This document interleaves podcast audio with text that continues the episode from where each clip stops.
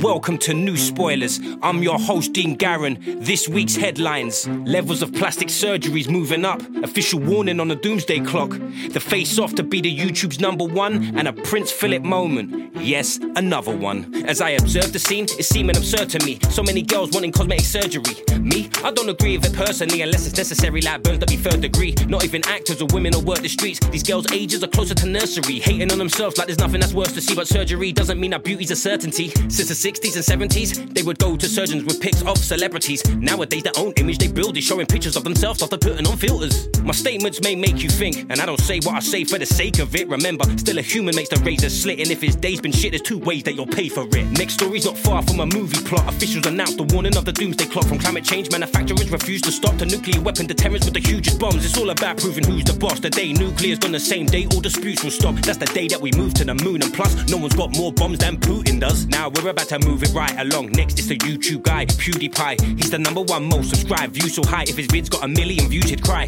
Over 80 million subs with huge views. Now there's a fight for the top spot on YouTube. Indian channel T series nearly catching him, which even resulted in PewDiePie rap battling. There is literally cameras configured with algorithms, monitoring every click in real time and every sub and unsub. Will PewDiePie reign or will T series come up? 100 million subscribers, the top spot is neck and neck at the finish, and the clock's on. Is T series proving that there's karma? Look at T series, they just crying for their mama. We have an unfortunate tragedy. No one died, but it still caused calamities. It was a car crash, actually. These two cars smashed rapidly. Who was the one that caused the casualties? None other than Prince Philip from the royal family, and the cause still baffles me. The Duke said that, that it was the sun that dazzled him.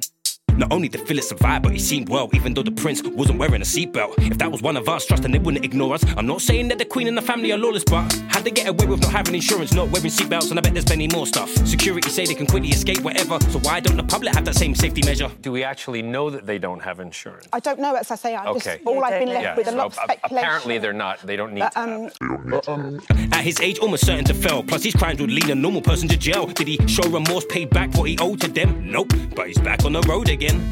That's all we have time for this week. Tune in next time for more new spoilers. Don't forget to subscribe, click the bell,